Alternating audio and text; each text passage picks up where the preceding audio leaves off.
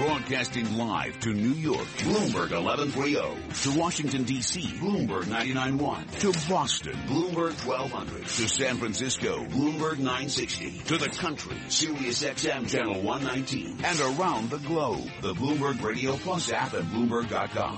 This is Taking Stock.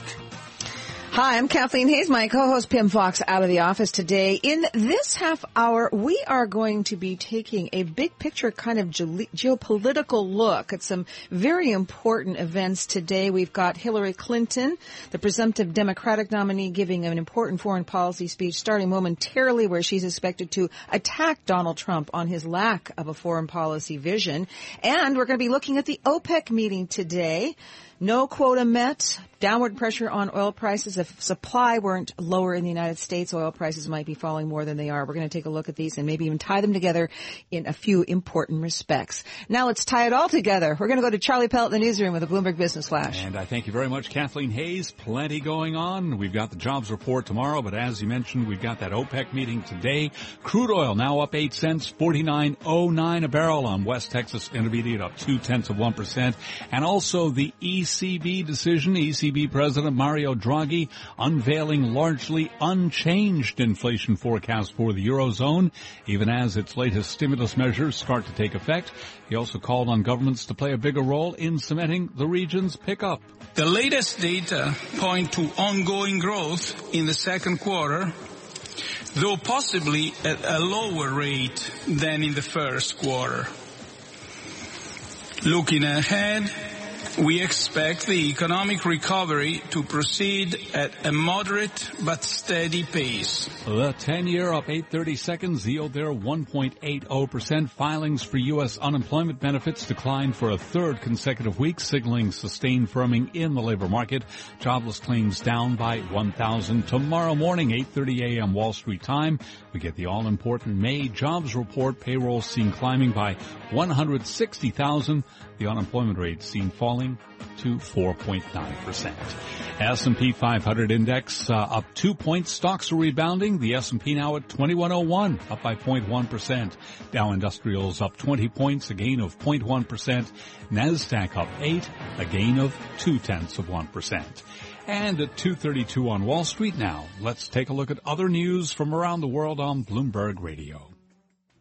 Thank you, Charlie. From the Bloomberg Newsroom, I'm Ramy Inocencio. Hillary Clinton is set to unleash a major foreign policy attack on Donald Trump at this hour, using a speech in San Diego today to cast the likely Republican presidential nominee as unqualified and dangerous. The former Secretary of State plans to contrast her foreign policy experience with his. Meanwhile, Hillary Clinton and Bernie Sanders are locked in a tight battle in California. Clinton has a slight lead over Sanders, 45 to 43 percent in a new field poll. A new Wall Street Journal NBC News Marist poll found similar results with Clinton leading Sanders 49 to 47 percent. The state's primary is Tuesday. The fallout continues from North Korea's recent missile tests. Bloomberg's Michael Barr has more. The UN Security Council is calling North Korea's failed missile launches flagrant violations. The Council has strongly condemned the three latest launches. The Council calls them a grave violation of a ban on all ballistic missile activity that contributed to the country's nuclear weapons program. Michael Barr, Bloomberg Radio. More wet weather is on the way for Texas. Emergency officials say the Brazos River is already four feet higher than its record in 1994 and still rising. Donna Cheshire, who lives in Lubbock, says she's never seen the flooding so bad. I've seen it bad when, you know, and the cars would come and it would wash up in the yard, but never where it would get into the house. But it actually came in my house. And a New York City lawyer says the city's police force has thwarted numerous terrorist attacks despite claims by some critics that its methods do not work. Global News 24 hours a day powered by our 2400 journalists in more than 150 news bureaus around the world. From the Bloomberg Newsroom, I'm Ramy Inocencio. Charlie.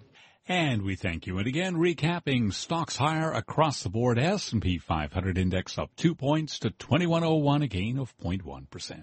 I'm Charlie Pellet, and that's a Bloomberg Business Flash.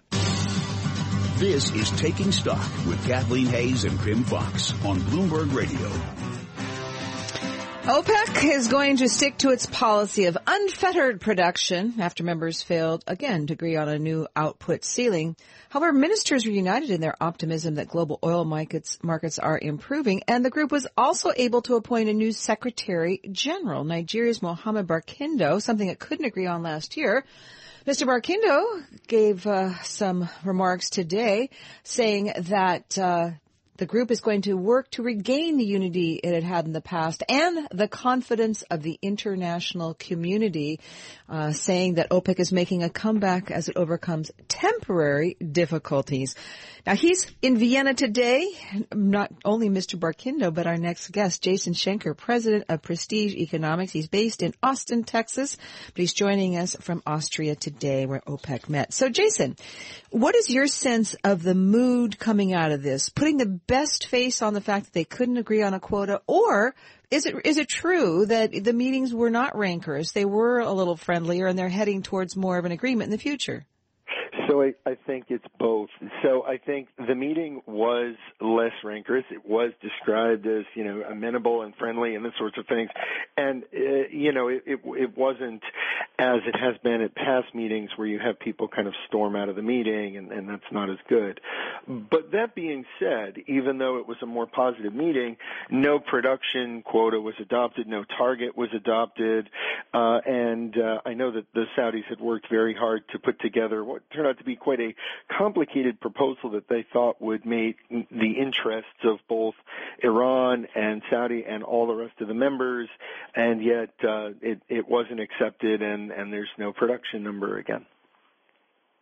So, where will the price of oil go? Today we've got West Texas Intermediate trading around uh, $49 and change, uh, just slightly higher, so it has certainly hasn't um, taken a beating on this news today. Is the bottom in for oil now? Well, I think, you know, if we look back to where we were in January, I think that, yeah, I mean, we've come a long way since those lows in January, but that doesn't mean that there aren't downside risks. And I'd say if you wanted to um, assess where those risks are, I would probably be looking at industrial metals prices like copper or aluminum or ferrous scrap prices, which, although were stronger a couple of months ago, have taken a beating in the last six weeks, um, following a couple of very weak Chinese PMI numbers. The Caixin uh, just out uh, on the first of the month out yesterday showed that Chinese manufacturing has been contracting for 17 of the past 18 consecutive months. That's a year and a half of a manufacturing recession in China. It's been going on, and that's 31% of their economy. So that's hurting metals, and there's a risk, as in the last two years, when the summer driving season ends, uh, that oil prices could follow metals lower, regardless of a supply-demand balance. Well, you know, uh, our Bloomberg story about OPEC keeping the status quo after failing to agree on output cap said the fact that oil has rallied, you know, about 80% from the 12-year low of January suggests the Saudi-led decision a couple of years ago to maintain output amid a global glut, in fact, maybe even make it worse, is finally paying off with higher cost producers cutting back. So I think uh, that is partially true. So the the um, you know the the bet to let prices uh, to to let go of the rudder and let the market kind of find its own way um, has paid off. Higher cost producers have been forced out of the market. More producers will be forced out of the market because fifty dollars isn't very profitable for some producers, and uh, capex has been cut significantly in the United States. Now that being said, while that has been good for OPEC market share, the prices are still low enough that this is problematic for a number of OPEC economies, even at fifty dollars. And if you look at some of the IMF growth forecasts, there are some uh, pretty dismal growth forecasts for some OPEC members in the year ahead and of course, not all OPEC members operate on the same cost curve. So th- this is something that is, uh, yeah, it could could prove beneficial for OPEC, uh, providing oil into the market, but also hurts the profitability of some of those members. You know, uh, a very smart fellow named Jason Schenker Oh, that's you. President of Prestige Economics also uh, quoted this story. The lack of an oil production target is bears for prices because the hopes of a deal had increased in the past couple of days. Jason Schenker says, say goodbye to OPEC's efficacy as a united group. So you don't think uh, Mohammed Barkindo is the guy to, to pull this group strongly together again? I mean, is OPEC really over as the, the powerhouse of the oil setting market, oil price setting market? No, you know, I, I don't think it's over, and I, I don't think that the Secretary General is the one who should be, uh, you know, really put to task with pulling the group together. It's, uh, you know, I think it's unfortunate for the group that that there were attempts to try to have cohesion and it didn't come together. But after a couple of meetings where there's no production target, something that had been in place for 35 years, uh, you know, I think markets look at this and and they begin to wonder, uh, you know Mm, does OPEC still have a leadership role? There's not really a uniform set of decisions.